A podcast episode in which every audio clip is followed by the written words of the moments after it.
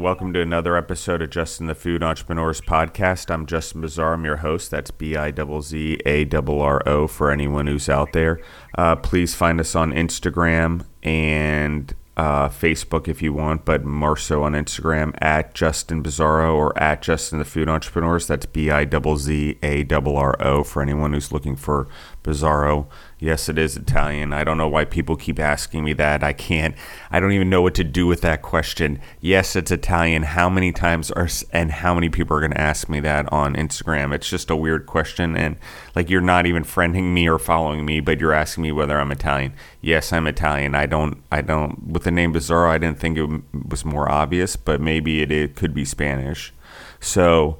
Um, that being said, I want to welcome back Isaac Beard of Pepperfire Hot Chicken in Nashville, Tennessee. Sorry, guys. I'm a little, uh, I got two things going on here in my ears. And uh, how are you doing today, Isaac?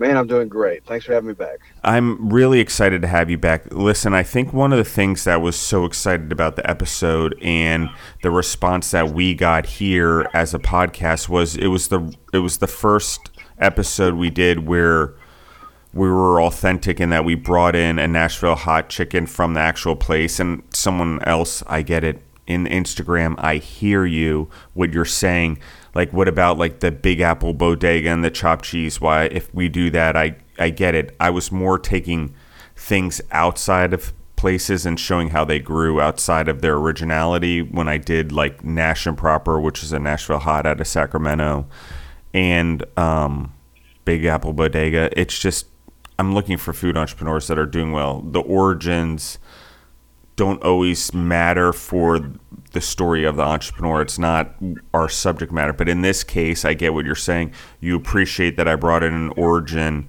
Nashville hot chicken, uh, and bringing in Isaac. So, yes, that is true. Isaac is from Nashville, and yes, he does have Nashville hot chicken. I will tell you guys, I did try the hot, and I like hot food. And like I've experienced Indian hot food and Indian hot peppers like you cannot believe based on a previous life. And I got to tell you, Isaac, it was on fire. I mean, I really had to like think about it as I was going down. Like, and I and just so everyone knows, when I tried the food, I like bone in. Like the bone in is important to me, and I know this is we're trending away from, and everyone does tenders. But for me, I like the flavor of the bone and what it does to the meat, especially the dark meat. But they were two drumsticks and a breast. And I will tell you, Isaac, this chicken had to be gargantuan.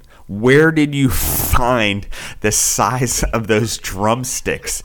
I don't even know. I was like, what is going on here? And what chicken did this breast come from? This thing, I don't even know. That I guess chickens are becoming bigger, or there's such a rush on the normal, like, three three quarter pound to four and a quarter pound chicken that we can you, we can only get larger chickens now based on demand. I don't know, but I gotta tell you, it was a big piece of chicken. So thank you. But number two, well, you're welcome. The flavor was like I had tried the tenders, guys, the first time I was in and spent time with Isaac, or the second time. I don't remember if I ate the first time or not, but it's um it just blew my mind how much better it is and why that's the originality of it. And I've probably tried it in the past being here at other places, but I didn't actually intentionally with thought do a comparison of what the experience was because there were also tenders in our order the other day. And I like tenders. I get it. They're convenient. You don't have to deal with the bone and the gristle and the fat. But the flavor difference was huge. And for me, it was hot very hot and I enjoyed it, but uh, there was a balance there because of that fattiness. And I like the fat of animal fat. That's just who I am. I believe that it's important for our brain. So bring me all the animal fat in the world. Um, so Isaac, let's talk about this. As like regardless of where your business is going, as a connoisseur of hot chicken, 12 years in at least, and I don't even remember how many years you were eating it every day, maybe twice a day during that time. Um, sure. Like, why? What is like? Do you see a difference in the bone in and and do you prefer bone in versus a tender? Is it like I mean, let's not talk about marketing. Let's not talk about like obviously you we have to go for a tender for the world. The world wants convenience. They don't want to deal with a bone driving in their car, blah blah blah blah blah. So, but as we talked about in the last episode, but let's talk about it as a connoisseur as like I mean, everyone's gone to a tender. We discussed that, but what do you feel that the bone in is going away from what hot chicken was, or this is has to be a natural progression that we have to take? I mean, it's a crazy question, but it's a good one, I think. Well, I think there's always going to be bone in. I mean, even some of the guys that have come to town and run back off to other areas of the country with the hot chicken concept that are doing well, like Howlin' Ray's out in um, L.A. or um, oh gosh, um, some of the guys out of Columbus, Ohio, or, or Louisville. That they've all got bone in on there. I think the market. I think there's always to be a market for bone in, but it is. I feel like it's shrinking overall just because of convenience. But there's still going to be those places that you know they're big enough, they're strong enough that they can uh, uh, drag in enough people that will eat eat the bone in. I love bone in. If I if I go to a hot chicken restaurant, I may my, my kids and my wife will always get tenders, but I will always opt for a breast quarter. Uh, my go-to at any restaurant is going to be a breast quarter, probably medium heat, somewhere in that range, with uh, crinkle fries and baked beans. That's that's my uh, standard bearer to see you know, where they're at, and um, I'm, I'm just always going to be the thing that I do.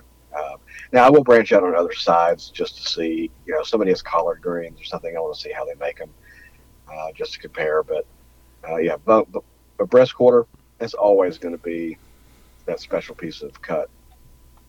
Yeah, and we had this question, and and I don't know how to answer. It's an interesting question, and I didn't actually put it to you in the pre notes because I didn't think of any way that I could fit it in the conversation because it just seemed odd. But now that you just said that, I'm going to ask it because um, I have it here in the notes.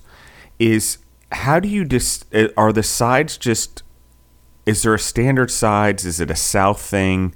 Like we talked about the collard greens, the mac and cheese. I know what it is. I've lived in Georgia and in the South like a lot of time the last few years. So, and now quite a bit of time in Nashville. But I think for the audience, I think everyone's always like, why collard greens? Or because it's just so unfamiliar to them, or the baked beans, because weirdly, the world used to eat tons of baked beans, but we don't eat them anymore uh, anywhere else other than the South that I know of at any significant rate. So I think those are probably the questions, but more so I'm going to point it. So, how did you determine your own sides? Was it something that was standard in the industry, or is it something you're like, oh, these are the things that I'm good at, or I want to be different? I think that's a better way to phrase the question.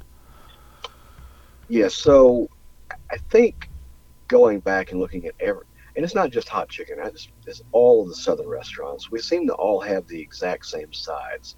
I'm not sure why that is, but it's if you go into the early hot chicken restaurants, it was always four sides. It was baked beans, crinkle cut fries, potato salad, and um, coleslaw. It, it, everything was basically out of a can, and a lot of the guys didn't even doctor them up. They just you know, they might throw a piece of bacon in there. And the worst part of that is if you don't cook the bacon into it right, it still looks like it's raw bacon when they toss it in your. Yes, absolutely. I've been there. Yeah, I agree uh, with you. And there's still there's there's still people that do this here in town, and it's like, man, it does not take that much to uh, cook a piece of bacon, or heck, just buy some pre-cooked bacon and toss it in. Yeah. Something, but um, I for me, I knew that that wasn't enough. I wasn't interested in just doing the standard things. Um, I feel like where our genre, and if you were to go back and look at every review of every hot chicken restaurant um, in the history of hot chicken since Yelp came out, they'll basically say something like "chicken was amazing, size meh." Yeah, right? that's that, the. Me, I think that's probably where this question originates from. Yeah, and so for me, that that early on felt like the real differentiator between us and everybody else was going to be let's put together some amazing southern classic sides that sure you can get crinkle cut fries here you can get baked beans. We can make those better than everybody else. Uh, but then let's add some things that um, are different. And so it, and again we didn't create any of these dishes right this is just something that we've just decided for us in our genre. We're just going to add more to it. So macaroni and cheese, you know, and that, boy, that's a wide berth. You know, do you do yeah oven baked? Do you do oven baked, or you do this? You know, if you don't have a salamander to cook it in, you know, how are you going to do it? And, you know, so some of some of the items we've gone very old school, very cafeteria style. That's worked well for us. Uh, other things like the collard greens, I, that's a tricky one. And I'll be honest with you, I am a collard green snob. I have a hard time getting down a lot of collard greens uh, other places because they just taste like uh, freshly mowed grass. Very good Um, description, actually. That's I can't Well- describe. I would have never put it that accurately, and I probably talked to a thousand chefs in my life that would have. When that happens, they've never described it that way, but it is exactly the taste of it right after you mow the grass. Like it's the thing that's in your mouth and in your eyes and in the air that you taste. But anyway, go on. I, lo- I it's a very good description. Like I can't think of a better way to describe it. Well, there's a reason for it, and I'm going to give away our secret here, sort of. But um, you cook your collard greens. Every store that I know of, they toss in a, a giant pot of uh, collards. They cook them down. They put in the black pepper. They put in a little bit of ham. They put in whatever their seasonings are, right? But at the end of it, you've got a giant pot of chlorophyll full water that might have a tinge of black pepper and ham in it. And that is very original. Uh, that's the way collards have been eaten for a long time, but it's also the reason a lot of people don't like collard greens. Uh, turnip greens, I'd throw in the same category too. Um, we pick collard greens. I feel like they're hardier. They're easier. They uh, they take a little more abuse in the uh, warmer than a turnip green would.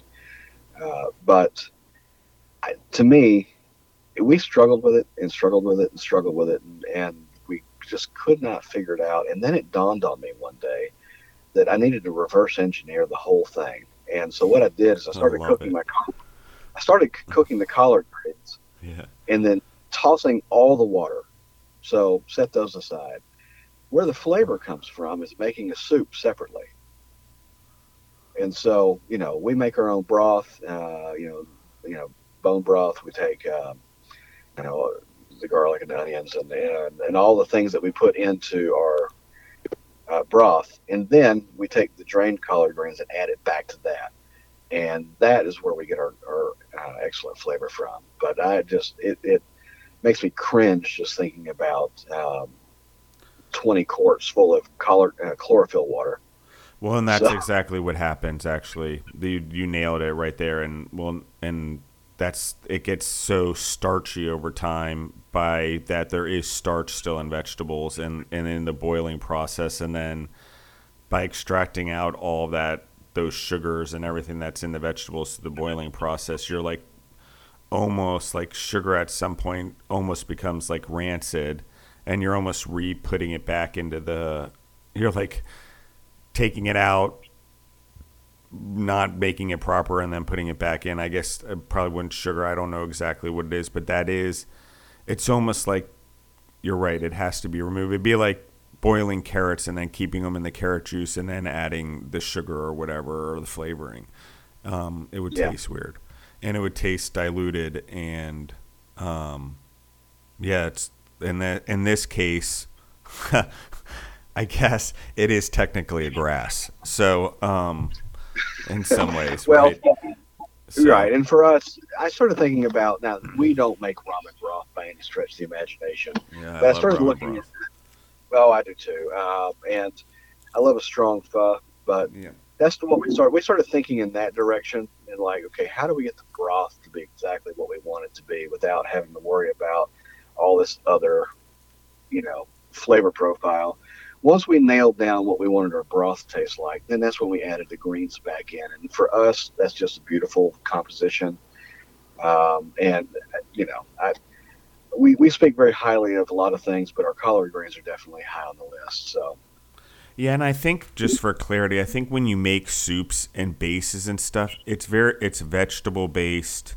Usually, I guess you could use fruits here and there, but mostly it's meat and vegetable bases, and it's the fats that come out that make the broth.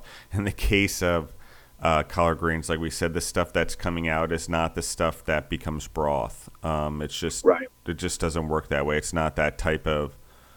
It's I guess people technically call it a vegetable, but it's not really vegetable, and so um, it does. It is a plant, so there is that part. But we do need it, and it's good for us. And I believe collard greens, especially when I mean, I don't understand it fully because sometimes I taste vinegar, sometimes I don't, and I, like I don't understand the whole thing. And I'm sure the chefs at back in the day at Food Service Partners, they understood all of it when we were doing Southern hospitals and long-term care homes and ma- collard green by the bulk five pound bags out the door in massive quantities.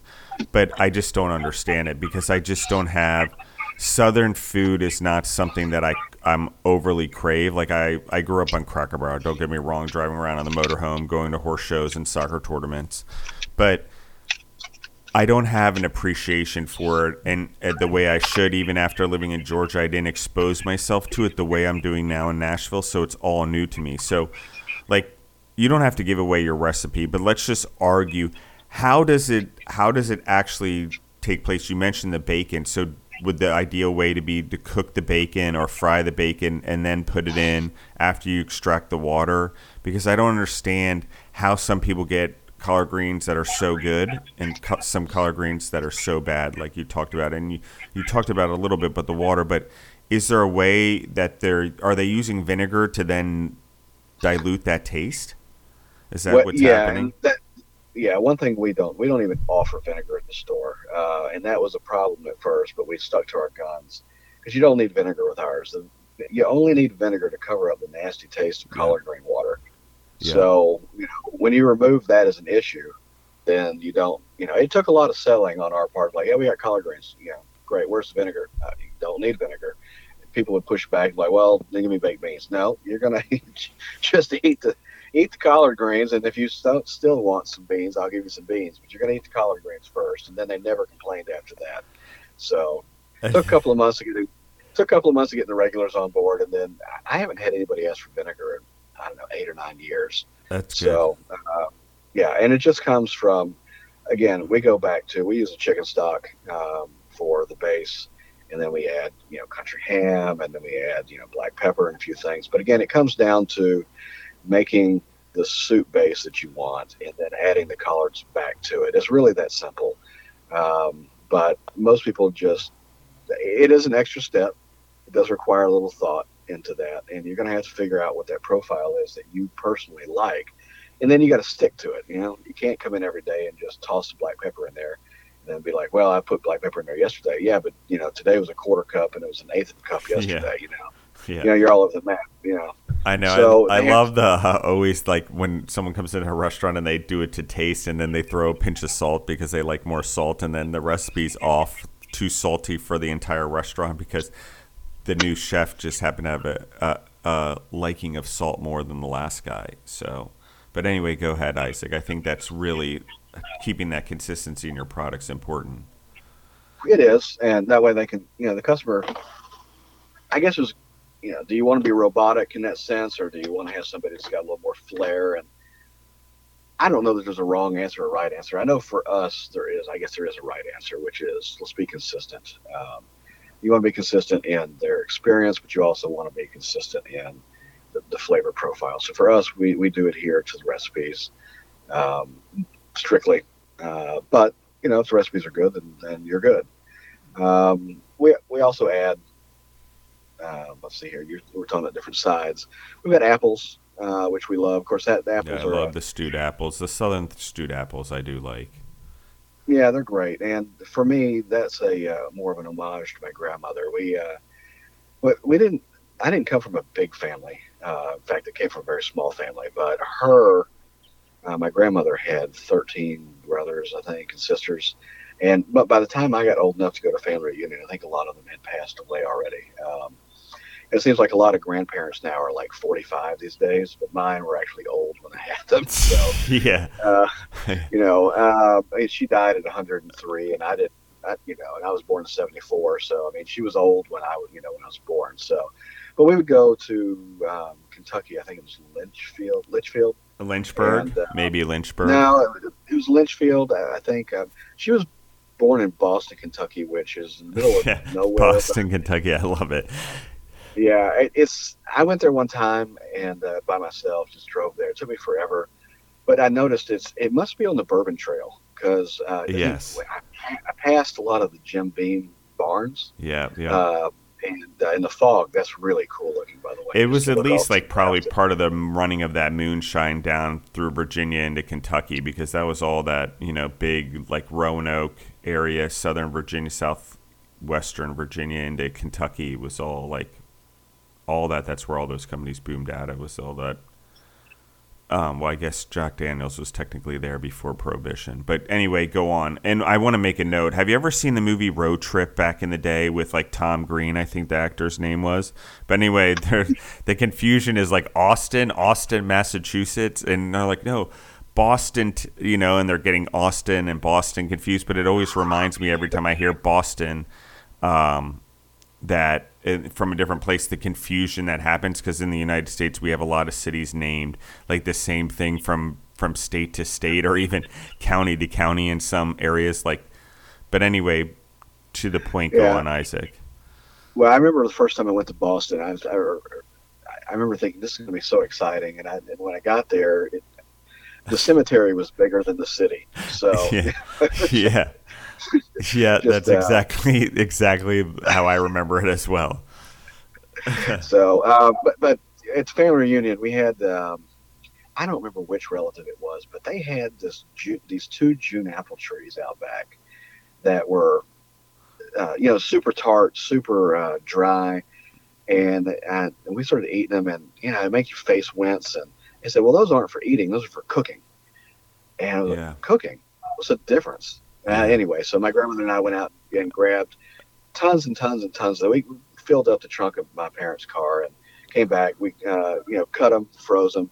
We'd spend all year, at least to the next uh, family reunion, just you know, cooking um, stewed apples. And so for me, that we, I decided early on as an homage to her that we would put the apples back on the menu. And, and um, it's not a it's always- not a red apple though is it that gross in virginia No, it- it's it's a green like almost crab apple isn't it it's green, yeah, yeah. It, now it's not, it's bigger than a crab apple, but it, I mean, they're a normal size apple, but just slightly smaller. and they have a Uh, they're almost they're a little more sour than a normal apple They, they are at least the um, native very- ones i would say i don't know if they're still around in virginia as much anymore but go on Well, yeah, they're very, very, very dry. Yeah. And um, I, I don't know what else you do with them other than cook them. But uh, i can think that if not- you could make like champagne out of it like or instead of grapes like that would be like apple champagne or whatever something dry like that i always thought like that but i i agree with you i don't think there's anything other purpose other than cooking maybe an apple pie but you'd have to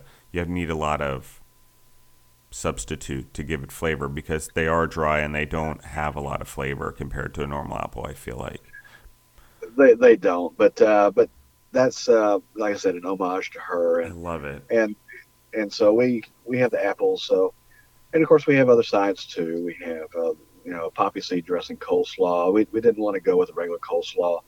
Um, in fact, I spent a couple years. Um, at Costco, they have this great kale salad that they do. It's all poppy seed inside, and um, I don't know. We just thought, you know, poppy seed would be a great way to go. I don't know if everybody would like it or not. It turned out people do love poppy seed dressing. So uh, if you ask them if they like poppy seed, they don't know what it is, but if they eat the coleslaw, they love it. So um, we do that. Uh, of course, we've got an old school. Um, we go very old school on the banana pudding. Uh, we don't do any kind of frills or anything. It, it's almost, you know, like grade school uh, cafeteria style with that. But I think that that brings back enough memories for people that they they enjoy it. Oh my gosh! In the South, uh, in Southeast, I'm Alabama, Tennessee, Georgia, uh, Mississippi. Like banana pudding is a staple. It's crazy. Um, you know, when we used to be in um, Georgia, I mean, it's just something the employees ate almost every day. Um, they love bringing it, especially for the celebration. So it's like, I feel like that's a good staple and it represents the market so well here because, and I like banana pudding just to be fair. And I'm not a sweet person. I don't really like chocolate and candy bars and all that type of stuff. I'm actually like, if I were to choose a sweet, I'd be like milk and cereal. But um, that's my like go to. That's like my cheat thing.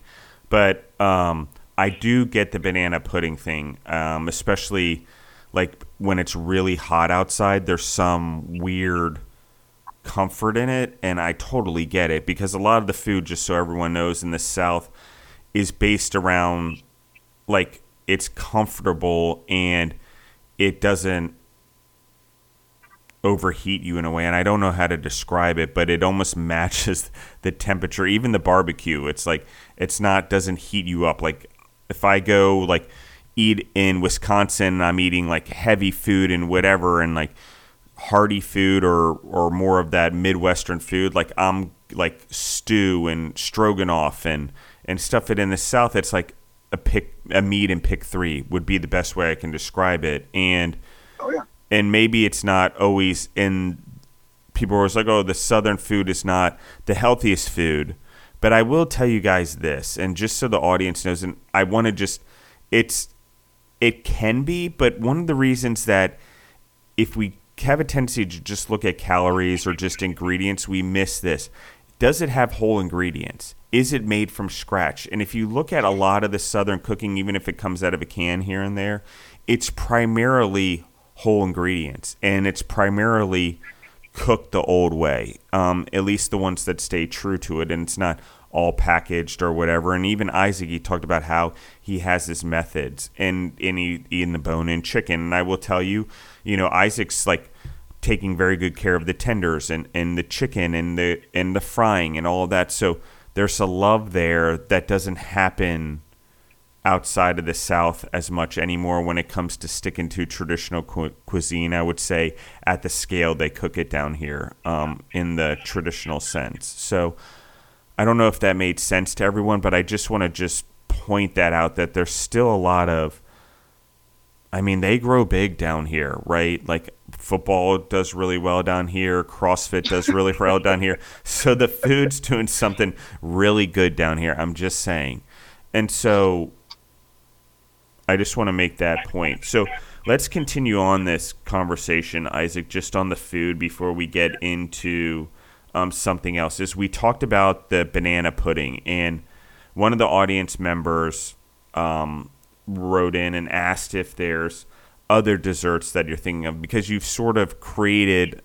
Well, let me.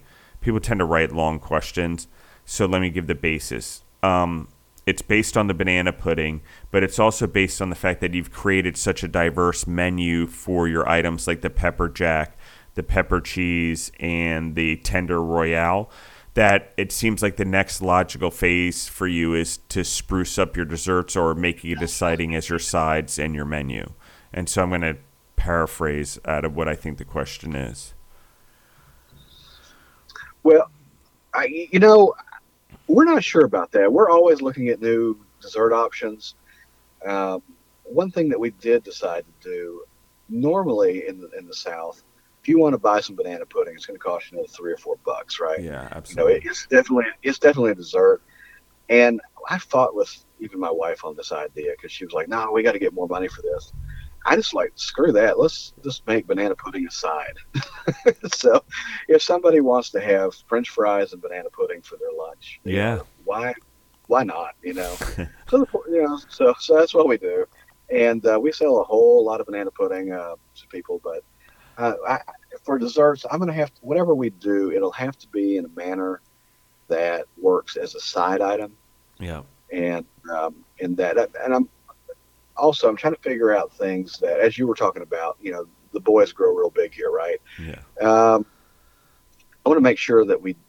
The trick with desserts for me is making sure that I can eat them. Yeah. And some of the stuff in the South, man, is like, um, you know, add one pound of sweet potatoes and four pounds of candy canes. Yeah. And I, and I, that's not the direction I want to go with this. Yeah. Uh, but so I want to have something that's a little more um, that, that you can eat and not feel completely horrible about at the end at the end of your meal, uh, or feel like that um, you know you need to go on some diet after you're done eating here.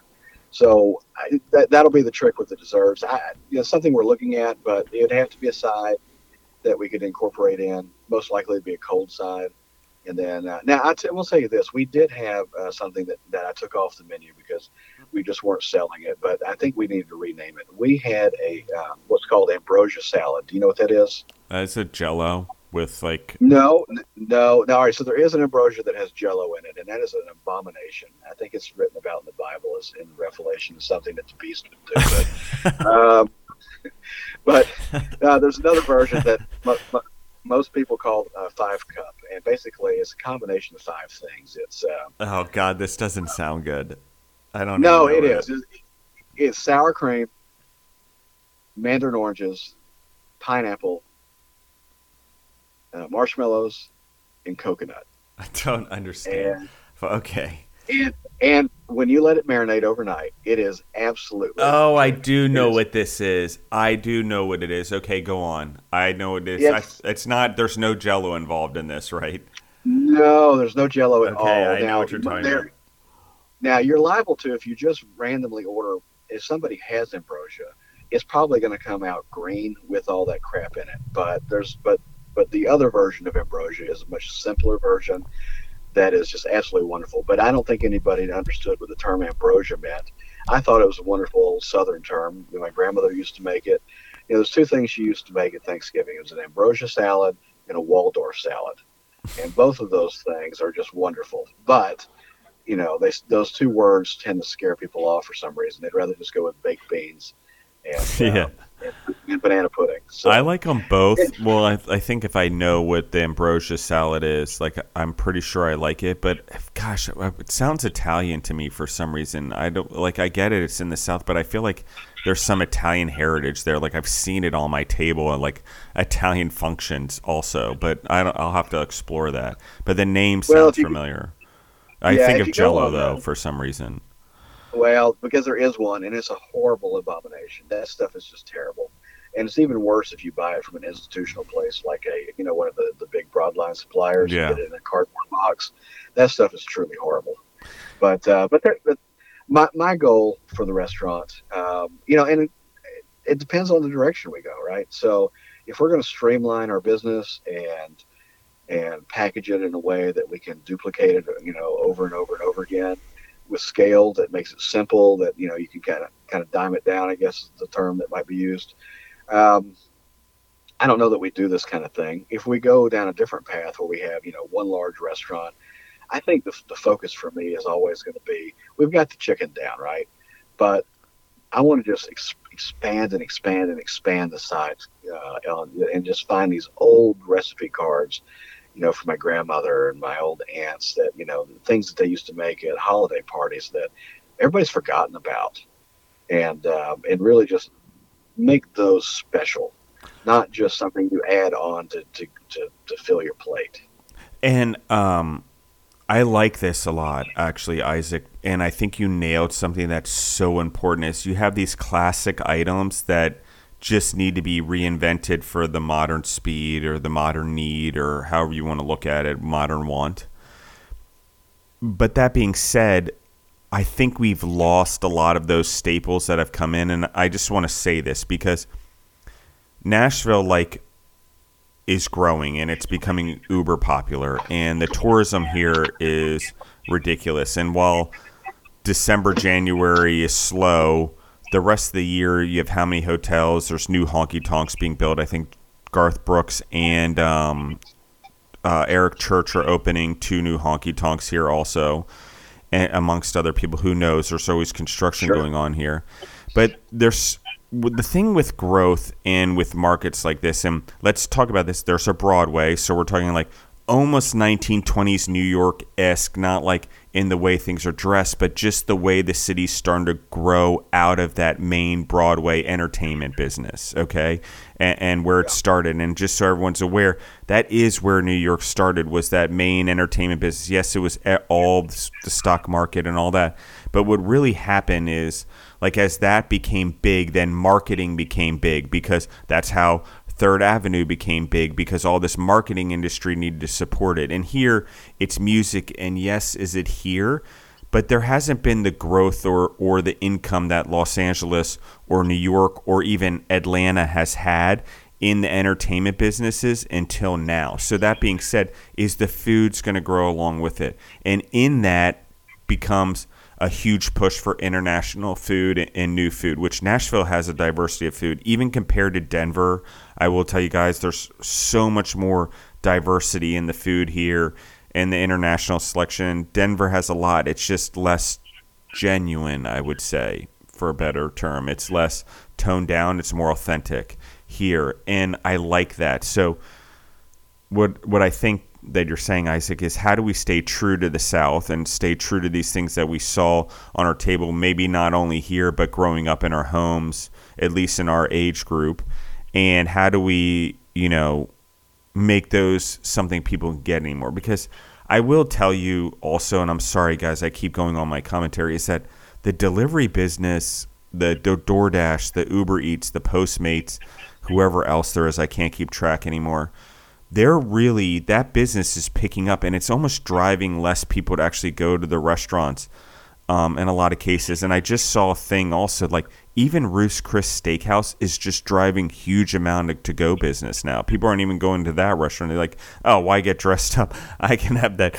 I can have that good shit brought to my house." You know. So, and but to the point is these desserts, the foods we make they're less about going out to eat or having the convenience of eating. Now it's like people want these high quality stuff that they can get at any restaurant brought to their home. So it's also about quality now. It's not just about to go food or a pizza slung in a box, you know? And I think. Well, that's, isn't that the trick, right? So, yeah. you know, as things are moving toward, and I don't think they're ever going to totally, people want the experience of going out. Look, I can't even imagine ordering a tomahawk steak for two and having it delivered to my house. I that, can't that, either. I don't, I can't. I don't want to sit on. I don't. I don't want to watch Netflix and eat a you know a three hundred dollar steak meal. That sounds terrible to me. I want to go and you know have the dark lighting and and you know look at my wife across the table.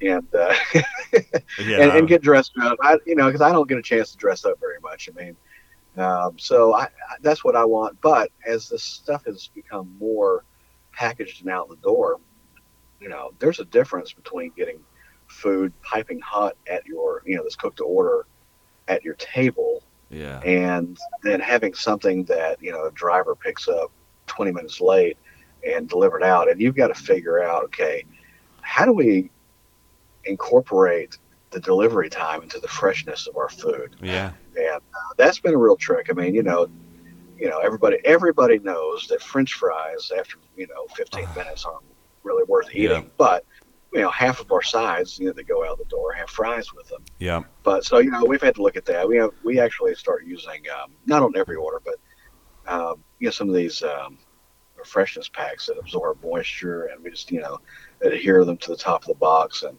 while it's not cheap to do so, I think it provides much better. I agree with uh, you. Crispness on that, but you know, you got to add that. Sadly, you got to add that cost back into the, uh, the plate price, and you know, the, the the more you have to think about that, the more expensive the food gets. Yeah, as I'm doing more consulting in this quick service space and with the delivery space also, I will tell you it's an interesting thing because the French fry almost made the quick service fast food business. It's easy to fry, it's starch, it's stabilized, it's good. Like people like it, it you know, metabolizes into sugar, so of course people want more of it, and it's really like great. But the thing about it is, it's horrible once it goes past five, ten minutes as a French fry. They start to get soggy. So it's this whole conundrum of is the French fry eventually going to be replaced? Because I will tell you one of the things I see in in the work that I do and in some of the things I'm doing and promoting the podcast and using some of these delivery services to help get more organic uh, looks onto the podcast also. So I'm well rounded. I, I take opportunities and I 360 them, but we can get into that in another podcast, what that means. Um, which means, well, actually, I'll just say it. When I go into somewhere and most people just see the opportunity right in front of them. I do a 360 where what other things where I'm standing with this opportunity can I capture that make me money or or create jobs or better the community that I'm in. So I 360 myself, meaning I stand still where the opportunity is that I'm at and where my current situation is. And I look around at all the opportunities around me. And usually that one opportunity that I'm in usually creates multiple opportunities. And it's really the difference between, you know, being able to be an opportunist and, and, jumping on opportunities like I have now and having a new life and a new way of making money and income, which it was never about in the first place. It's about giving back, is because I did a 360. So I think that that's important, um, just as a side note um, to what you're saying. So, what I also want to say, um, Isaac, is listen, I'm a traditionalist also. Like, I rarely watch TV. It's just, I don't know why I find it to be like I'm very intentional with my time. So if I'm spending time with someone, you should know that you mean something to me because like I am so intentional with my time right now and how little I have and how I spend it in my entire life, especially because I'm trying to figure out, you know, how to move forward and, and how to move and settle in in Nashville and and so on and so forth that it's intentional and in doing that, I will tell you that the dating thing is important to me. I'm in a relationship. I don't. I'm not dating anyone now or anything like that. That's not what I meant. I don't want to get anyone confused.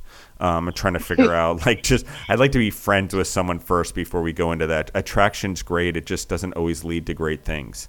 And um, so friends. But anyway, but the dating within the relationship like on a constant basis like going out to dinner and not ordering in food. And i get it and i'm not taking away from delivery and the convenience and you have kids at home and you don't want to cook. I get all of those things but i don't understand the couple thing where it, you don't go out and you decide you want to stay home and you want to watch netflix. I get it but you're not going out and being romantic and getting dressed up and stimulating the brain towards each other and kicking in those chemicals and love things and, and attraction. Like, I just, I, I will really encourage everyone. I know this is the current trend and it's going this way. It's just we don't eat together anymore at a table. We order in our food and, and all of us get different things delivered at different times, which really means we don't eat together and then like we don't even go out on dates anymore because it's just easier to stay in our pajamas or our, sweatpants and, and watch Netflix. And it's just I don't know I'm a traditionalist and maybe I'm a dinosaur at this point for all intents and purposes but I don't understand the not wanting to go out and romance and and just have that thing over food. And, and what you were saying was something else, but I agree with you.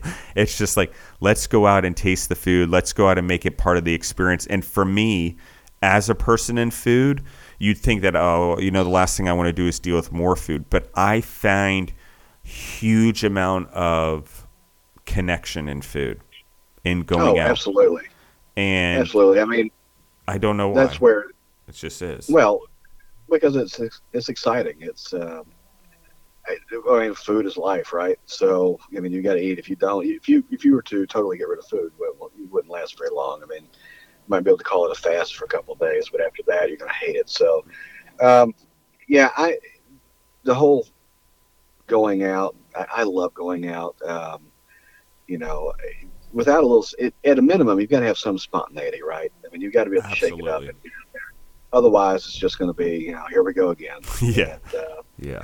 But I, you know, and it's ironic for me because currently the space that we're in in this market is is all carry out and delivery, and fundamentally that just makes my skin crawl. I mean, I remember one time, um, and this is I'm, I'm glad she brought it home, but we had this kind of this recurring joke which my wife doesn't like, but uh, I can't stand to go food generally as a, as a category. I mean, it's gotten better. I think everybody's gotten, yeah. especially during COVID, they've gotten their game a lot better. Um, but, you know, my wife was coming in from almost from Alabama one time, and she was like, "Hey, I'm going to stop by uh, Taco Bell and grab some uh, some tacos, hard shell tacos." I said, "Cool." And uh, we have a Taco Bell from our house. It's probably I don't know, ten minutes away. I, that's okay, you know. But she stopped off in one that was 45 minutes away because it was easier for her. Now, you know darn well that those hard shell tacos are garbage by the time you, yeah. you got got them back and sat in traffic and all the rest of it. And, and uh, that's that's kind of my view of to go food in a lot of ways. But I tell you, the game has changed a lot. Um, I'm we're even starting to um, there was a couple of restaurants here in town that when they opened up ramen restaurants, they absolutely would not, under any circumstances, um, put a to-go uh, bowl of food uh, out the door. And in fact, uh, two the two restaurants in particular that I'm thinking of, they if you had food left left. So Isaac, I just want to start talking about what you're saying is that and, and extrapolate more on it. And I'm sorry to interrupt you, but the to go business is very hard because there's so many different moving pieces. And I think in Nashville, and I've been seen a lot of and done a lot of work in the Seattle market and Denver market and Washington D.C. market in terms of delivery. But the thing about it is, there's certain companies that have figured out how to get the drinks to travel, how to get the food to travel without the food having negative consequences. I mean, have you spent a lot of time on this? I think you started to talk about, and we started to talk about the damage that's in the packaging and how people didn't realize it in the to go um, before I interrupted you. But I wanted to interrupt because how much time you talked about sticking the things on the top of the box to absorb the moisture. I mean, is this a constant battle for you? I think so. Um, and you know, I haven't done a lot of traveling. I mean, I sadly only been to a few states, and that's something I, I need to rectify like immediately. But I, my guess is that here in the South, we've just been so used to going to a restaurant, sitting down, having somebody cook uh, dinner for you, and then eating it and paying and leaving. Uh, and we've had to go. I mean, obviously we have to go. We have drive-throughs and all that stuff. But even the drive-through food is, you know, basically cooked to order. So you're still still sitting there eating fresh fries, you know, out of your bag. Uh, my guess is that other cities have had this figured out for a long time, and so we're just kind of way behind the eight ball. And um, but it, it is a constant thing that I think about. Um, I can tell you that I have probably missed an inordinate amount of opportunities getting into catering, large orders, and things like that because I've just always had this apprehension to making good food that sits for a couple hours before other people eat it. And uh, it's I've, something that I've had to just let go of because it, it's dawned on me in the last few years. Apparently, I'm the only one that cares. so, uh, you know, I had a, a, group of 30 people that I know that ordered my food for a, um, a meeting they had. And, you know, I, I know them, so I obviously want the food to be great and be, you know, fresh and hot and crispy and all the rest of it. And, and knowing full well that you know they were going to order it some guy was going to pick it up they were going to deliver it they were going to have their meeting then they were going to eat and you know that and then i'd have to look at them you know a couple days later and say well how's the food? I'm you know in my mind going ah oh, they're going to say well it was it was you know tasted great. Was, you know wish it was hotter. They don't care. They didn't care. It was just you know like, oh it was amazing. It was like well you know the the part of me that overthinks things like well i know it wasn't amazing because it sat there for you know for two and a half hours. But apparently, you know, the average person doesn't care, or they've gotten so used to eating food that's traveled that um, I need to let that that presupposition go. Yeah. And and uh, and and, and for me, that's difficult. Um, just because I don't personally love those things to be delivered, but uh, but I order you know to go food, um, and uh, and I enjoy it. I just I have this other standard for myself as opposed to what I expect other people to do. So, yeah, we think about that all the time. But you know, that's why we added some of these dry packs to some of our uh, orders to absorb the moisture and, um, and you know, and just making sure. I tell you, as far as packaging goes, is making sure that the drivers can't get into those packages. That's yeah. really been the big, yeah. big issue for us.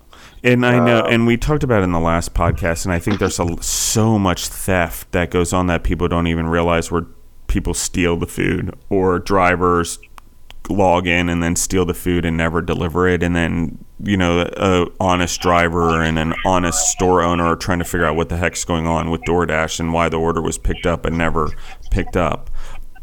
And so yeah. and we talked about how needing to confirm the order be as the people come in because and watching the drivers confirm the orders that they've been picked up to make sure that doesn't happen. But it is insane. So I do want to give everyone part of the other problem, particularly in Nashville, and it isn't as bad elsewhere, is that the theft rate, like you're dealing with two problems here. One is you want the quality of the food to be good and go out the door. You don't want the drivers to steal the food, but you also don't want the drivers to still deliver the food and then eaten half of it on the way there and there's this compounded problem that exists and and it's merely because I don't know how to the packaging needs to be thought of in its entirety in the businesses here and just by the nature of DoorDash moving across city to city in major cities first or Uber or whatever and Nashville being a smaller market, I take I think it's taken a little bit longer. But here's the truth: if you're in the market, you're listening to the podcast. I know there's probably lots of Nashville food entrepreneurs that are doing this. You need to go out there and order DoorDash food and spend some money and have like the major companies deliver food to your store because they've figured out the packaging. I will tell you, they figured out how to use certain packaging materials to deal with the fries or the things that Isaac's talking about, which is the moisture absorbers. There's lots of different things that companies have found out, and you don't need to start from scratch with an idea. You can order in food, have DoorDash or whoever deliver it to you, and understand what packaging is out there and go to the packaging expo. If you're really, really hungry, you need to save a little bit of money as an entrepreneur and make it a priority to go to the packing show for two days, one night, that we only have a hotel for one night, and go see which packaging is out there. It's important in today's world. I'm sorry I tell it to everyone, and Isaac just touched on it. If you're in the to go food business, the packaging is how you deliver the last part of your experience to your customer now. It's so important. And so, anyway, go ahead, Isaac. I'm sorry to go on a commentary thing there, but I just think that we really need to emphasize that it can be about the quality of food and the safety of the food as well. No, I, I think you actually succinctly put up what I probably was going to say. Um, excuse me. Um, yeah, that's just really the big challenge for us right now is just making sure that the guest experience. I mean, without having dine-ins, dine-in I control the guest experience. You know, I can have the music on, I can have the lighting just right, I can have the uh, we don't have servers, but I can have my staff, you know, be attentive and say, "Hey, can I get your refill on this, or can I do this or that?" But I, you lose all of that on the to-go uh, experience. So making sure that you don't botch that up by sending them cold food or or a food that's you know completely steamed out. You know that that's important. That's that's how we you know can can work on our uh, guest experience.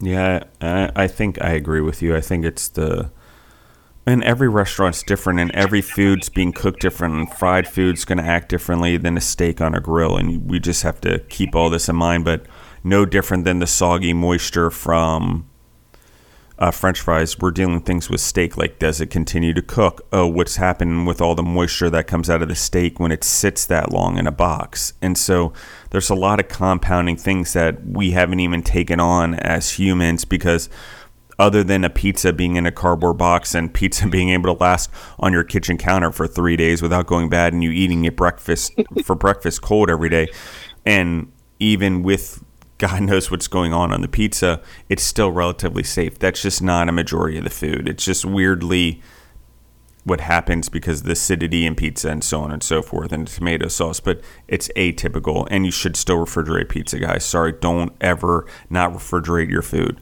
And I don't want people getting sick because that would be bad.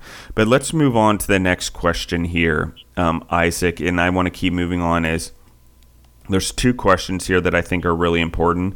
The first one is what you is the manifestation of your dream and what you were pursuing in Pepperfire uh, match what you envisioned when you first started? Because we ended the last episode sort of talking about this topic, and I was going to begin with it, but we sort of went into a different topic. But I think it's important is is this what you initially envisioned, or or, or why isn't it? You know what happens as an entrepreneur. No, absolutely not. This, um,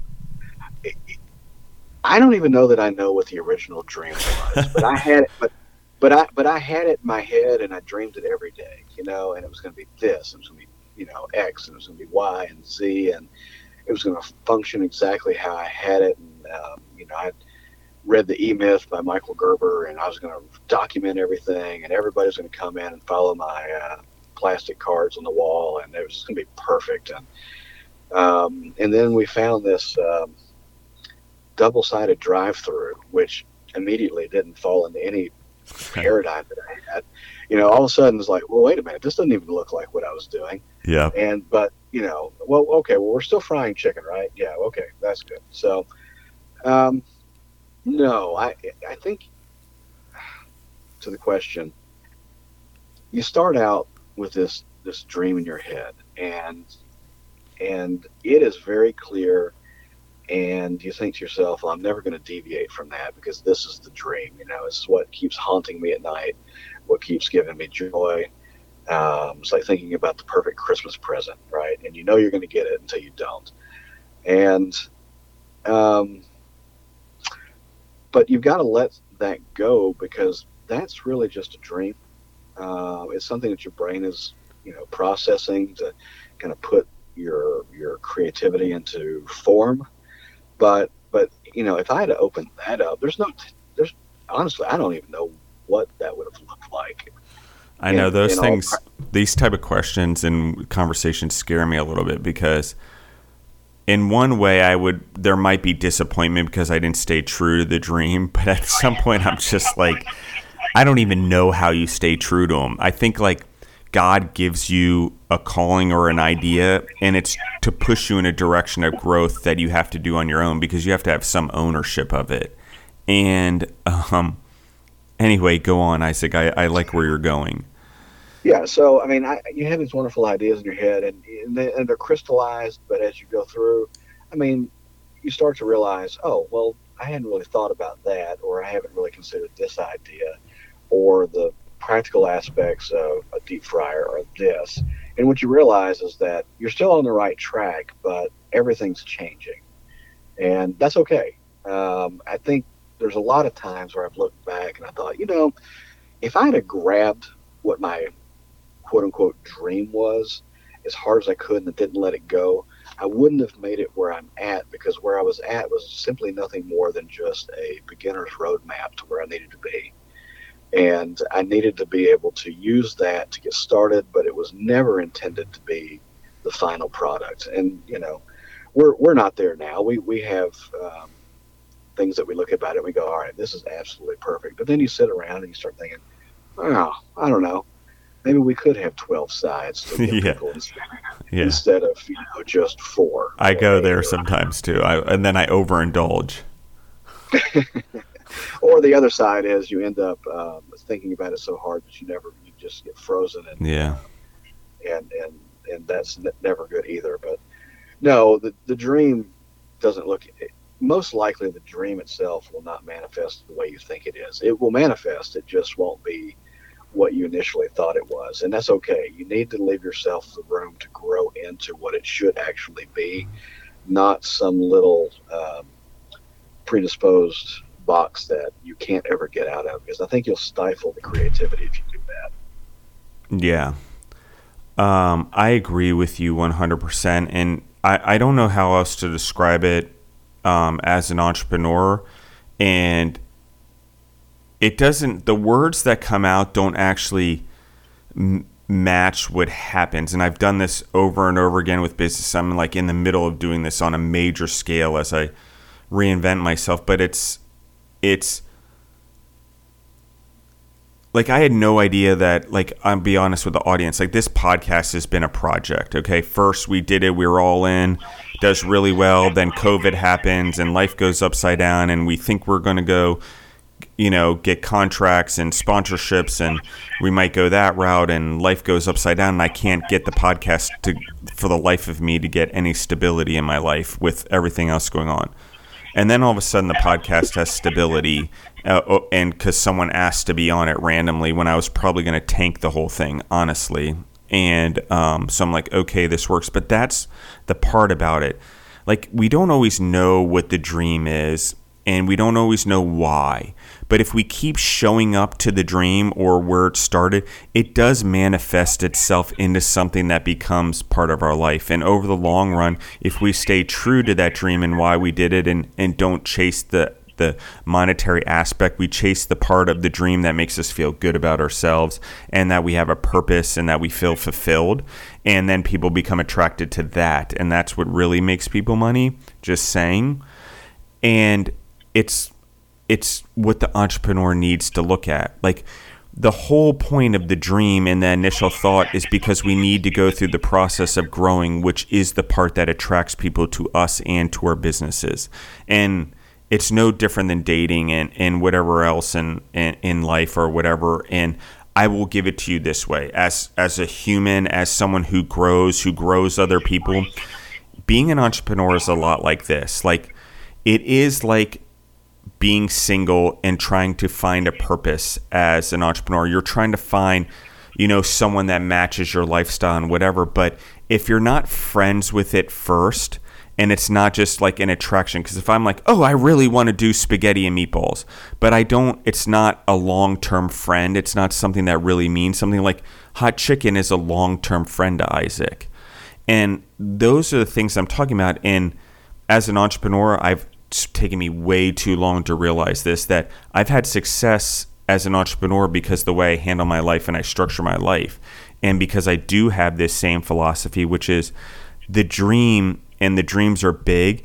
And I just have to understand that they come and the dreams come, but the way they manifest themselves aren't always the way that I want them. They're the way that I need them to grow, to get to where I want to go, to have the family or the relationship I want to go, it means that I've got to take the hard road every time, which is crazy because we as humans, we want safety, we want simplicity, we want the easy road or the high road. But the reality is is it's actually it's just showing up and it's day and day sometimes for 12 years in Isaac's case and you know in a lot of businesses, it's a decade or two before they really become successful if they're a tangible business and they make yeah. tangible items. And that's just why this conversation is so important, what Isaac's saying in the manifestation of the dream. It just, you've got to pivot. And just because it was put into your heart and your mind doesn't mean you need to be stubborn and hold true to it. I mean, a lot of people talk about what happens in the two and a half years and why businesses go under. It's because they never get off the original idea.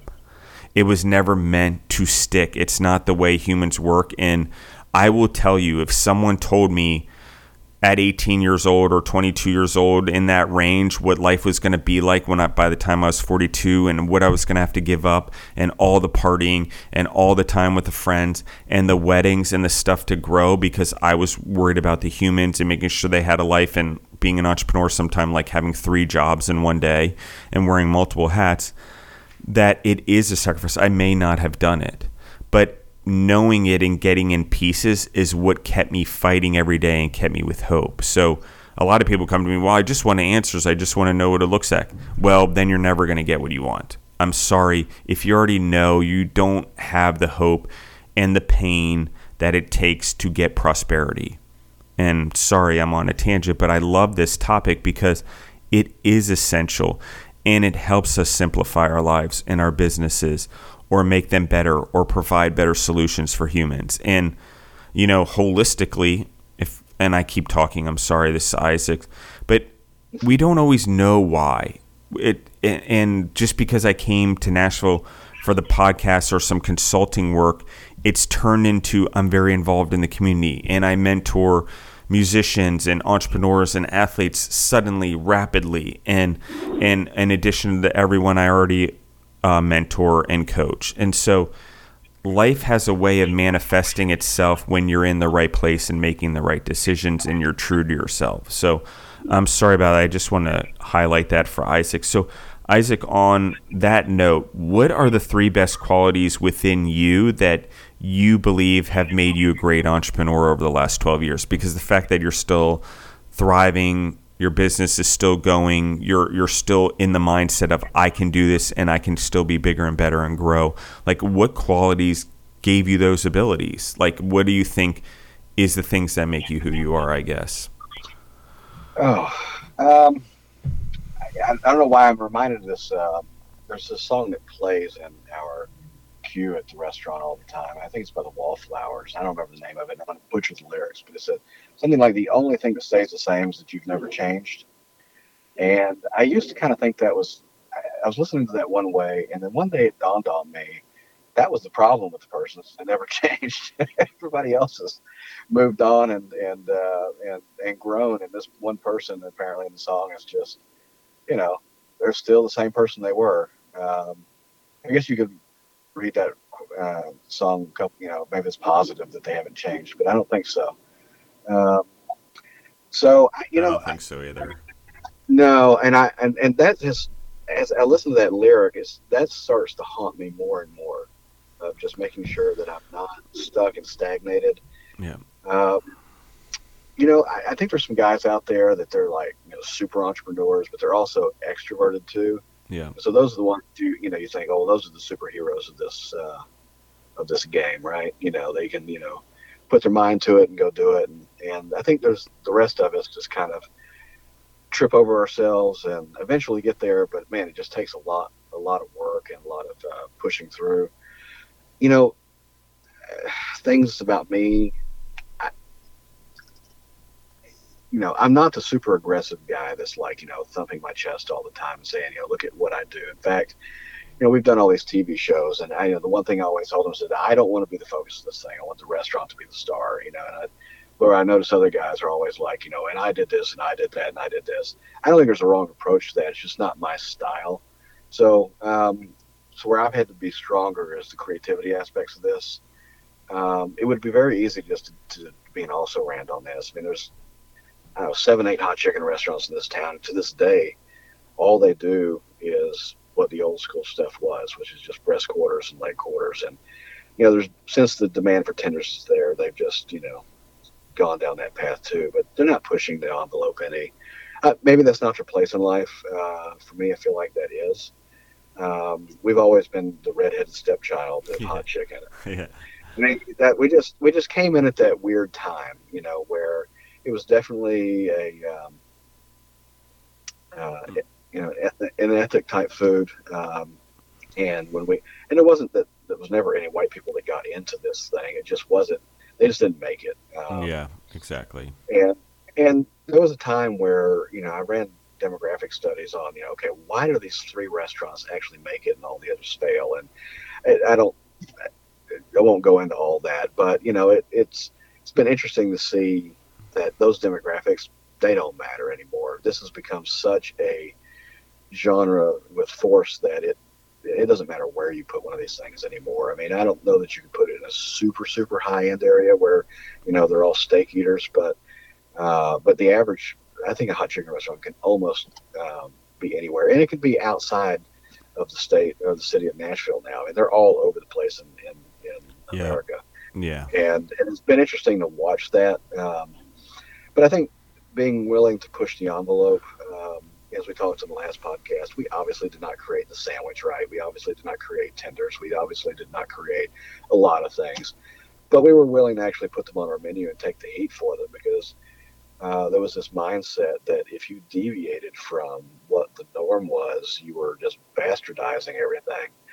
And um, and now it's pretty cool to see whether it was our fingerprint or not. Um, that the stuff's everywhere. I mean, there's hot chicken quesadillas. There's you know, Yeah. some guys got a hot chicken egg roll. That you know, you talking about pork chops. That uh, there's a uh, one of my early favorites was a place called 400 Degrees. And, Yeah.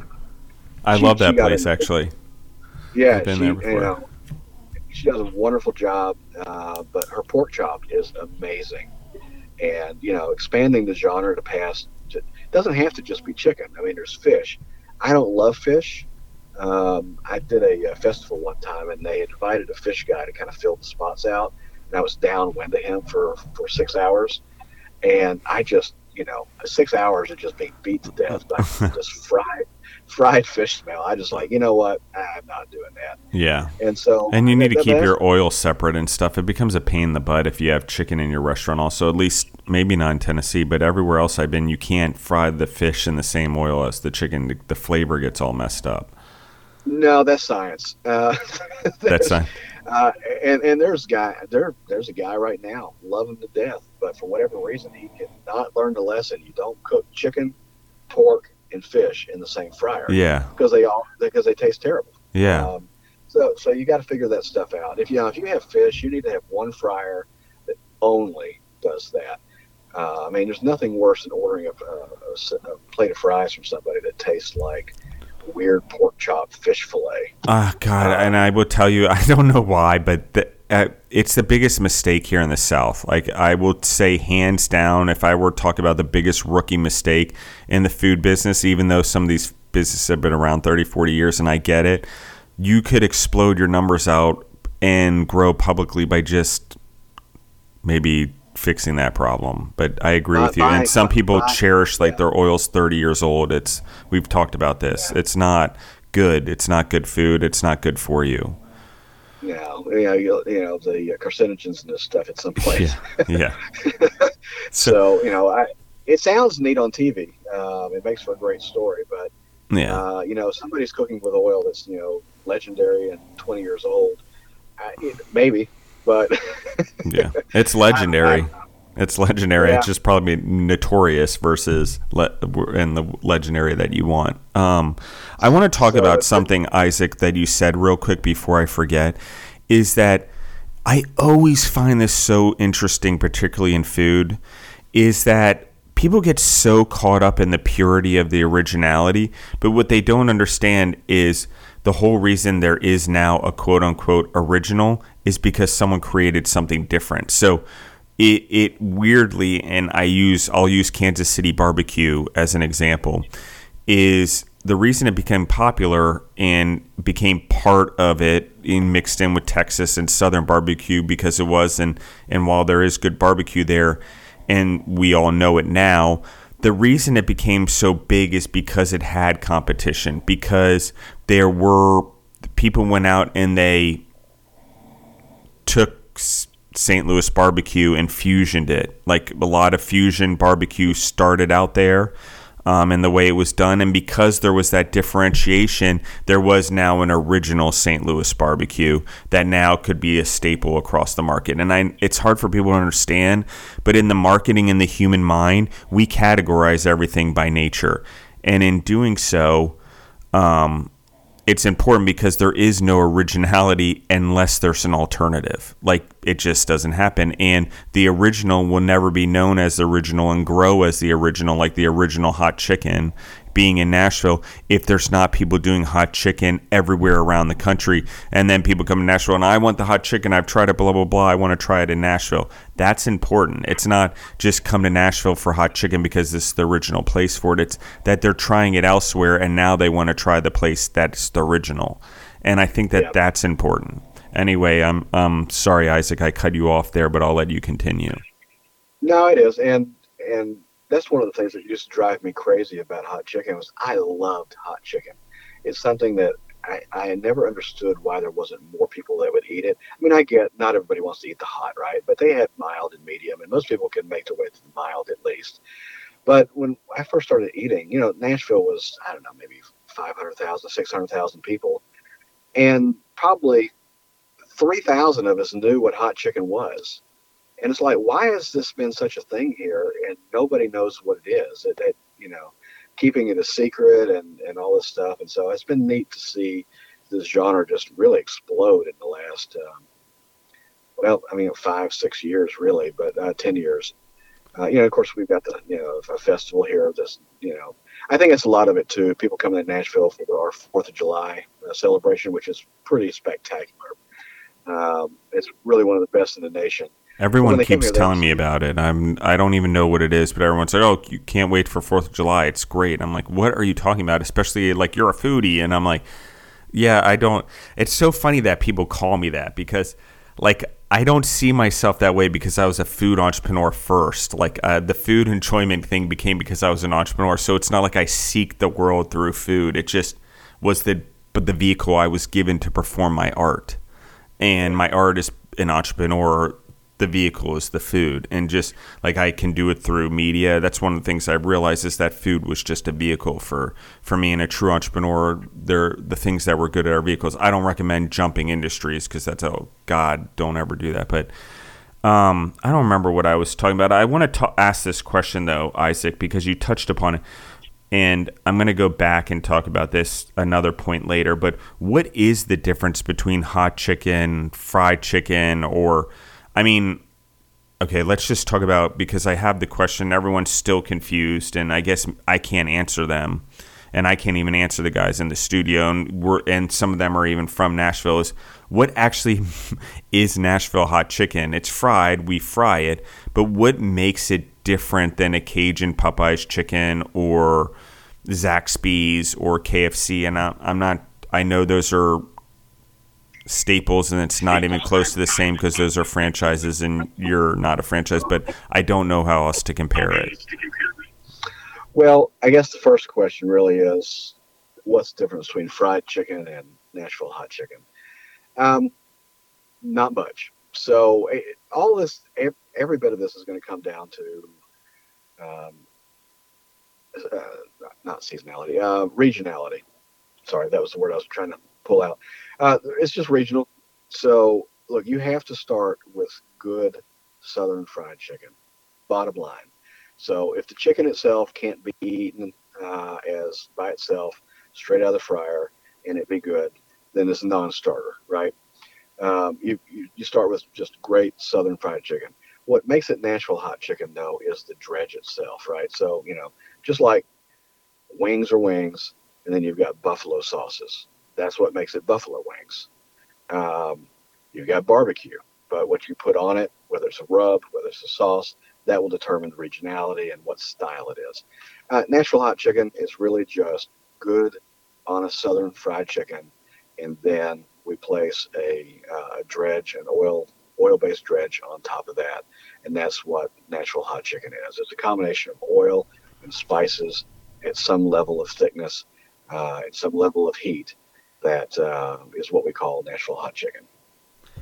Yeah, and I mean, I don't in Georgia in that area, like chicken and waffles, like fried chicken is a big deal, and like, gosh, I think they use a lot of honey on the chicken as well. I I found in Georgia, like they fry the chicken honey, so it's just honey chicken. I think honey fried chicken is what they call it, and at least yeah, I think, I, and so it's kind of like this, guys. It's like a, a regional thing, but the appeal to me, it's like people think of it as just like okay, you have buffalo chicken, it's from Buffalo, and you have Nashville hot, and it's from Nashville. But if you stay traditional to it, it's not just coating the chicken, right? There's the ingredients in the coating and the way you brine it is different, or is that not true? Well, some people brine, some people don't. Uh, when we use, we, we do have a marinated uh, chicken product, but um, what's going to make the difference is so when you when you're looking at sauces, when you're looking at um, different textures, a lot of this stuff comes out of a bottle. So you know, if you go to a buffalo wing store, you're going to get your choice of, you know, Cajun, barbecue, honey bow or gold or whatever they call it, and and, and you know, sunshine or what, whatever the different flavors are. But those things are all made in the factory, uh, and they all have whatever they have to have to hold them together. And those sauces, I don't care what you do to them, they'll always be exactly in the in the state they're supposed to be. So you know, like ketchup, you know, ketchup is ketchup. You don't argue with it. You dip your fries in it. You know what it is. yeah, yeah, exactly. Bar- bar- barbecue sauces are exactly the same. They're the ketchup for chicken. Um, however, when you get into rubs, that's where you start to get into the actual thing of uh, this is real, honest to God spice. You're not using um, there, there's no chemical combinations with this stuff. It's real, honest spice. And so whether it's you know cayenne or black pepper or garlic and onions or whatever, there's just it's it's at its core, I guess you'd call it real food, right? And so it's really just kind of untampered with. You finding the blend that you like that works for you and, and your taste profile. And then, you know, where the magic happens is uh, you take a certain amount of that, you mix it with we you know fryer oil. Almost everybody that does this authentically uses fryer oil because uh, you've got the, the, the chicken taste in the um, in the oil itself. It, it you know, cooked oil has you know if you put fresh oil in a fryer, it tastes different than if you've got a few cooks under it, right? Um, Always. so yeah. Uh, yeah, so it, it's seasoned, I guess you want to call it that. So we're so we're using the fryer oil. We're making uh, something to dip it in, and then on top of that, once we've dipped it, uh, we use enough uh, spice in the oil to give it a good color. But then the rest of it comes from hitting it with a shake of the same stuff on top. And it's, you know, it's not complicated, but I say the difference between us and other genres of food is that I would describe what we put on there as actual real food. That's real spice. Um, and uh, I think that's what makes people come alive to hot chicken. That it's not there's something about using real spice in the quantities we use that just make people's um, uh, taste buds and and uh, brains kind of come alive. And I like this topic because it, I agree with you 100%. If you it's properly used, the spice that goes on it, which, you know, I think a lot of people get confused Nashville hot is it's a coating, like a wet coating, like they do at Wingstop or whatever. But it's not. There's the dry rub's important, and this is why. And I, this is why I like dry rub barbecue versus sauce barbecue, and that's just my personal thing. I'm not a big sauce person other than French food and Italian food. I believe it belongs there, but that's here nor there. That's just me. Um, and my opinion doesn't really matter in this topic. But what I am saying is that it's important because when you do the dry spice, it layers the effect on your tongue or your taste buds. Okay, you get to feel those flavors differently and they hit differently. Where if you emulsify them or you combine them in a sauce where all the flavor comes together, it's important. It just gives a different reaction because it's happening all at once. So it's a, a stimulation that happens at once. So one's like, oh, it's really good, and there's all this, and you feel heartiness and and both. And the other one is when I taste Isaac's chicken, I can literally taste the pepper. You know, I can literally taste the other ingredients that are in there and I know what they are. If I have any, you know, I've been around hot chicken or I've been anywhere around where I actually am a foodie by the definition of the term and I understand the difference of sauce and spice. Okay, because that's important because we can put all the spice in a sauce we want. It's just it's not the same as spices broken up in the way they did it. And it's you have a great delivery system. I don't like again, guys, and I want to go back to this and we talk about this. Like we had like huge pieces of chicken and we were trying to do some photography, which we did, and we ate some of the food, but it sat in the fridge for probably three days as we picked apart it because it was so meat good. But even days later, even cold, even when it was warmed up, we tried all of it just because it was here because we enjoyed it it's that it doesn't matter. It's that layering of the flavor that no matter whether it's cold or hot. For me, I like food cold and I like picking it apart. Also, meat and stuff. And we talked about pizza. Maybe it's an Italian thing, but it's I like that. I like trying the food when it's in its settled state, which is where all the you know organisms aren't going crazy and making it hot. And so I do want to th- say that that I think that if anyone wants true Nashville hot, like there's a lot of ways, and you can just code it. It doesn't make any difference, but the difference in what you're doing is that layering of spice. And there are some other people that do something similar, but I will say that you've got a good spice blend and the layering of the spice. And I know you worked a long time at getting that right, as we discussed before. Yeah. Um, but it is important, guys. Like in food, the spices we use and how we layer them and whether they end up in a sauce or as an ingredient are hugely important. And I just, anyone who listens in who's not an entrepreneur is listening in because they're in the foodie space. Like it's something to pay attention to because you know how reckless are we when we put together food? Sometimes you know you could be the chinese restaurant or the mexican restaurant and everything just goes into the recipe you know and then you sprinkle a little garnish on top. But if you're doing what isaac's doing even in the fast food space is you're layering the flavors into your food. So it becomes part of it and it takes more time right isaac? I mean you're it does. You you've got um, layer, layer on layer on layer. I mean you've got the brine which goes into the chicken got the flour, which goes onto the chicken. Then you've got the, the spice, which goes on the chicken. And there's by the time you get done with our product, you've got four, you know, four or five layers of flavoring that's gone into it to create this cohesive product. Yeah. It's not just you know sauce on top of you know make yeah. make it wing. Yeah. So, and you know the trick for me too has been, and I think all of us struggle with this until we finally figured this out. But man, having the right uh, partner on making a spice can be a trick. I mean, yeah, we had we had a spice blend that was I felt like uh, it had taken us years to get exactly right. I mean, there's some. I, I'm not a chef. I don't have that ability to just you know put flavors together. It takes a long time for me to weed through it, find the right the right combination to get all that stuff, do all the testing. Some people have that natural gift where they can put something together in a night and move on with their lives. That's not me, but we were making it by hand for a long time. We finally uh, offloaded that to a company, and it was amazing. That one day we woke up and we realized, oh my God, we don't even have our product anymore because the you know spice changes, right? You know, you get paprika or you know cayenne or garlic. It doesn't matter what you get. It comes in from you know some country like India or China. Exactly. And then you know, yeah. they have floods for the next two years, and so the next couple of batches taste completely different. You know, it's like, you know, I guess it'd be like different coffee blends. Uh, you know, and everything's being made to the same spec, but all of a sudden you wake up one day and you go, "Oh crap, yeah. our signature thing isn't our thing anymore." So it took a long time to figure out okay, technically, how do we keep this to be exactly the same forever? Luckily, we finally found the right partner on that, but um, that was well, that was a trick.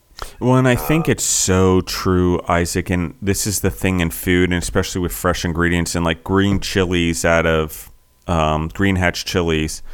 Um, are an example of this because they can vary in heat so much even within the same region. But here's what I like: soil acidity levels matter, and and humidity levels matter. And so what Isaac's talking about is like when you scale a business and stuff, there's a reason everyone just sticks with salt and pepper. They're the two easiest ones that don't get compromised so much by growing in different parts of the world, which is why they're so successful. Just there's a convenience there, guys. And just so we're all aware, it's we used to call it the network effect or network strategy. But what happens when things are easy, sometimes things become more popular or successful when they're easier for humans to grasp or do or grow versus what actually makes logical sense, like it's healthier, it has health benefits or whatever. So, salt and pepper fortunately do have their health benefits. Both of them. Pepper's great for digestive aid guys. You should use a shit ton of it on your food and help your digestive system especially with all the processed food we eat now. But um, and what I like about what you said is it hit home is that you can eat at the same restaurant and have the exact same item, and depending on how they get their spices, that dish could taste differently. And it's a very, yep. very true in food. And it's part of the problem with getting food internationally is that you lose the regional flavor of your food sometimes. Um, and it happens. You can always tell when chicken comes from a foreign country, guys. Like we use very specific things in the way we feed our chickens, and corn happens to be one of them. So there's a sweetness to our chicken that's naturally there. Other countries use fish, um, fish byproduct, or animal byproduct, so the chicken tastes different a little bit. And it's just the way it is. If I put you know x amount of nutrients in the ground here and a different set of nutrients in the ground there even though the, the asparagus looks the same they're going to taste a little bit different. And it's just the way it is and that's cool because it's actually absorbing the nutrients out of the ground. That's how it grows. So i like this isaac because it is a real problem with trying to maintain a flavor profile that defines your entire food business. Um, so right. we've never talked about it holistically on the podcast so i like that um, as we wrap things up here, Isaac, let's. Ask, I'm going to ask you one more question, and then um, we'll sort of start to close things off. So, uh, okay. Um, well, actually, I have a few here, so I'm going to just scan through here and make sure I ask the one that I feel that I want to. Okay, as as an entrepreneur and as a leader, like how do you instill the core values that made you successful in your life into your children? Like it, it because I don't know, so I like the question because I don't have children of my own.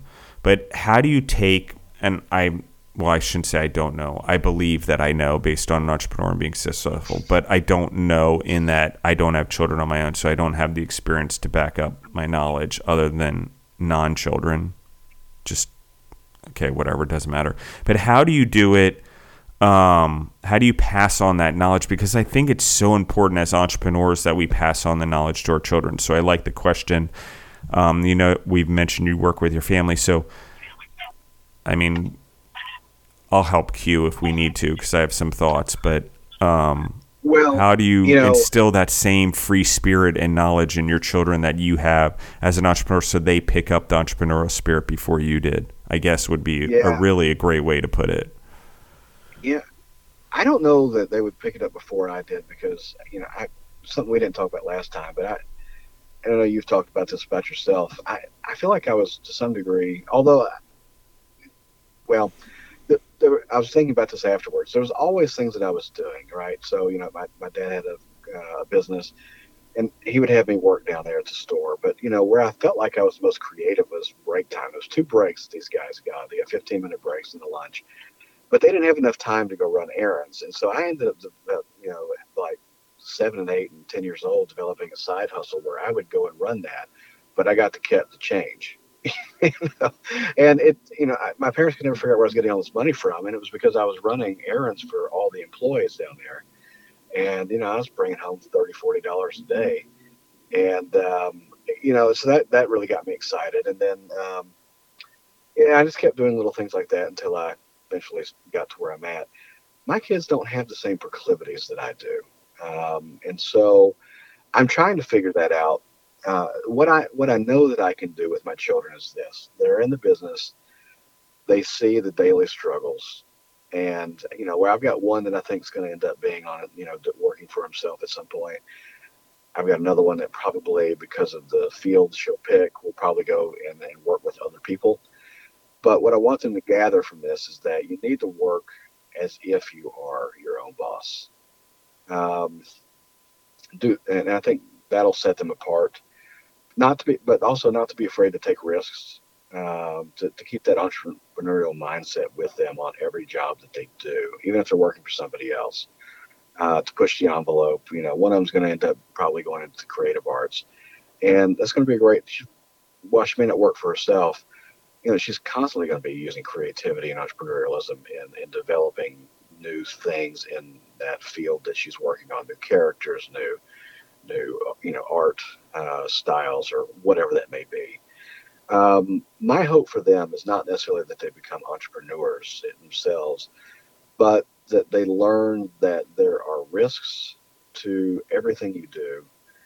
Um, and that it's okay to take those because the reward of taking the risk will far outweigh the stagnation of not doing it.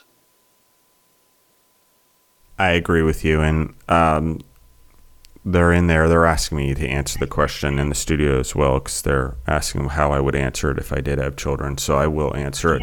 But I agree with you um, 100%, Isaac. And I think I like the question, but in I have to rephrase and reframe things in my mind because if I take questions that people ask, and people will see me do this all the time, and it doesn't fit in my visionary thread of life, it'll call it's like too complicated for me. I'm like, I can't even think about that. It doesn't match my visionary thread that I want for my life. Let me reconstruct it or reframe it so it fits into that so I can see how to answer it. So in this case, I don't have children on my own. I have had stepchildren in my life, so I understand the raising of children and I grow humans. That's part of being an entrepreneur.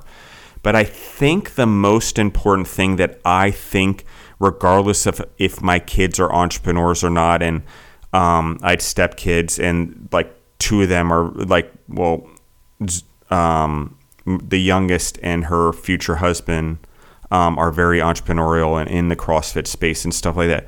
But here's what I would say um, honestly, that I think is so important that if I were to pass it on, it's not the entrepreneurial attitude that everyone's looking for. To Isaac's point when he first started, when he said, You and I have talked about this, and it's sort of, he always had a hustle. That's being an entrepreneur. There's always this wanting of more, or always not happy with the way things are, or always finding the cracks and things that make opportunities for yourself, not just seeking opportunities that other people make, but actually creating them for yourself. Okay, that's the skill. So if it came to passing on to something to the kids that's entrepreneurial, but yet they might not be entrepreneurs themselves because if you're a doctor or whatever, you could be entrepreneurial later in life. It's just harder because you have just such regimented life. My thing is this is that the beauty of being an entrepreneur is to never be reliant on anyone. And I'm not saying you shouldn't need someone in a relationship in a healthy way and have that kind of bond and, and love and trust. But what I am saying is this like the beauty of being an entrepreneur is I never need to worry about whether or not I need a job from someone else or I need to go corporate.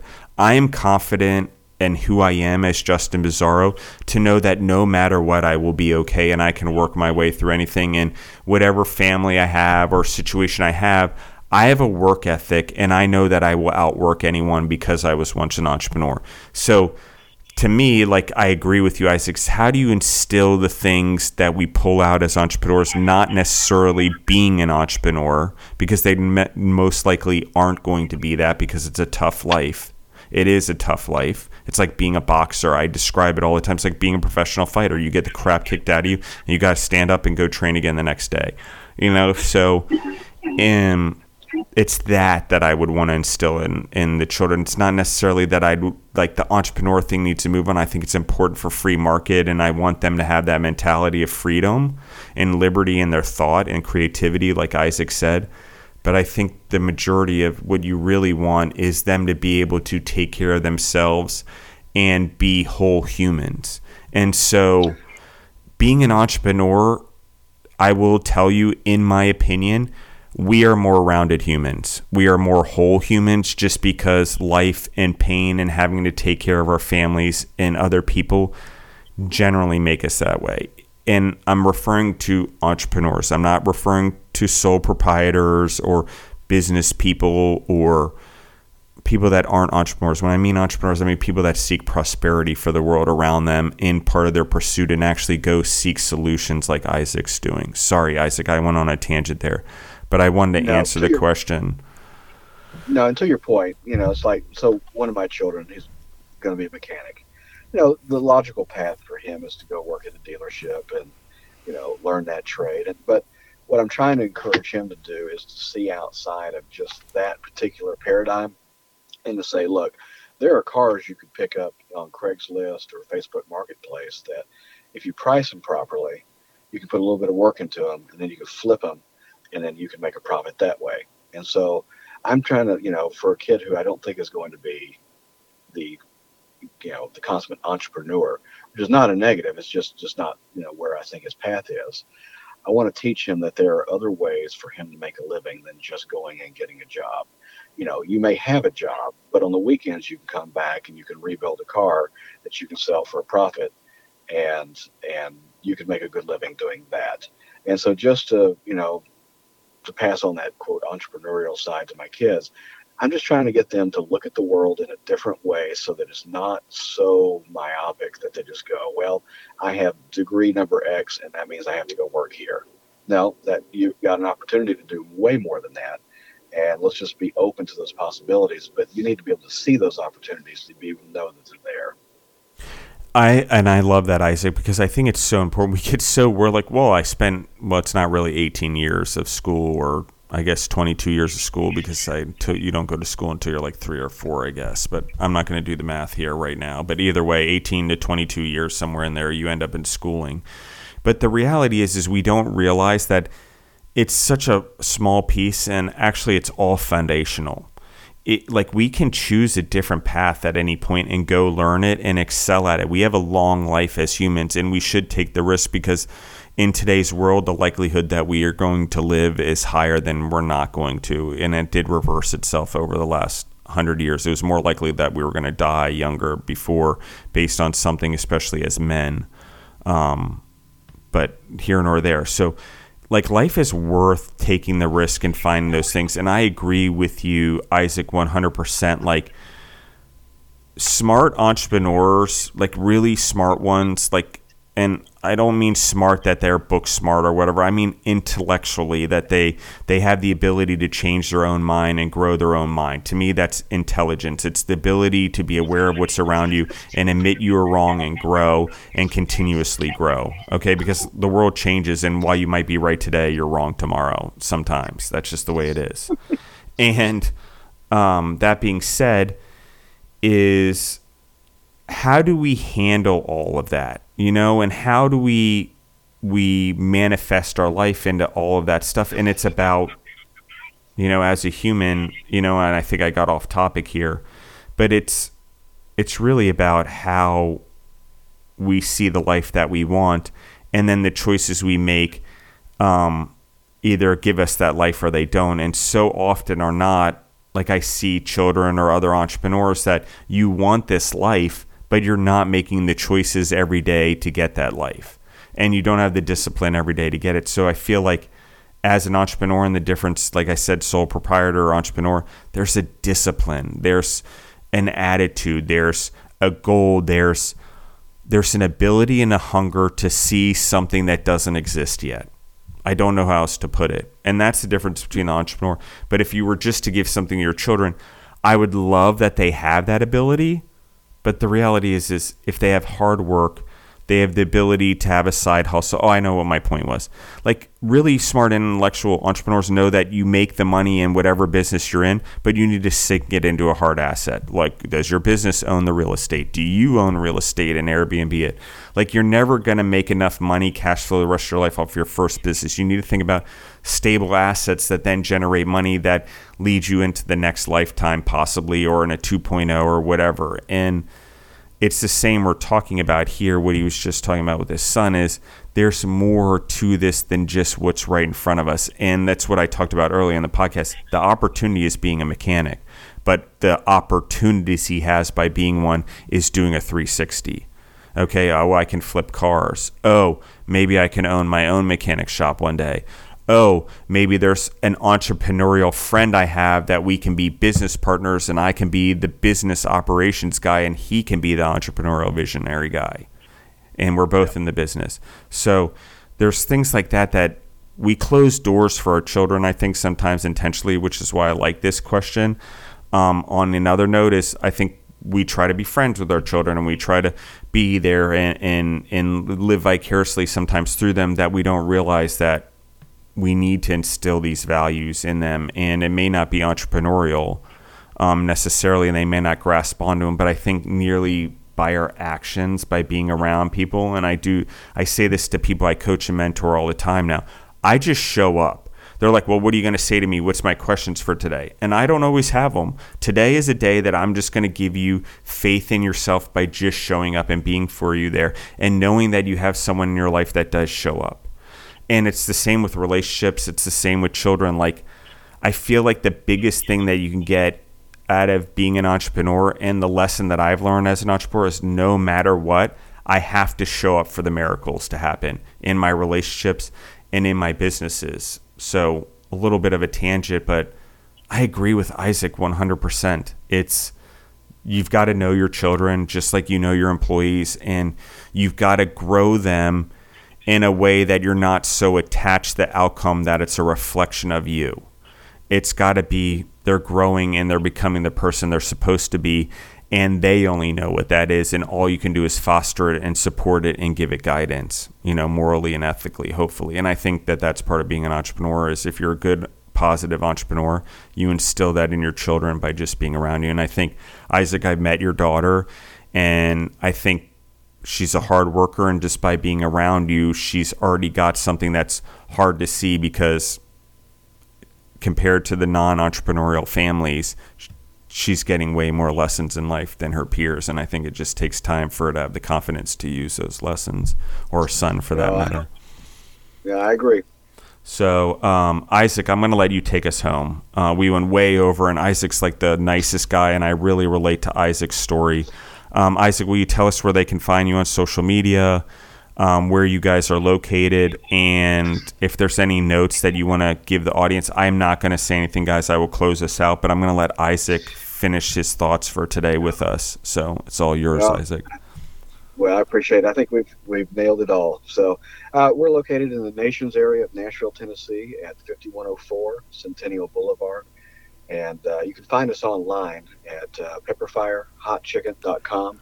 Also, our socials are Instagram at pepperfire and Facebook we're at pepperfire hot chicken. Awesome. So thank you, everyone. Uh, thank you, Spotify. I appreciate it. You can find us on Spotify or anywhere else you grow yourself positively on podcasts. I recommend, again, using your time with intent. If you're going to listen to a podcast, make sure it's something you're growing off of. I know people like crime and all that stuff, and I have like those, and I do entertain myself every once in a while while I'm on the road with something like that to turn off my head. But I think being intentional with your growth is important in your podcast listening. So, keep sharing. I appreciate all of it, guys. I appreciate the growth. I'm really excited. We're, you know, I like numbers and I, I believe in the spirituality of numbers and the importance of it and being the first language. So we're climbing to like, oh, well over a hundred thousand, um, you know, listeners worldwide and, and, and downloads and, it's really, really, really cool to see it all increasing and people grasp onto it and believe in it as much as we do, which is interesting because I would have thought the podcasting world is so much more clustered because everyone has a podcast now.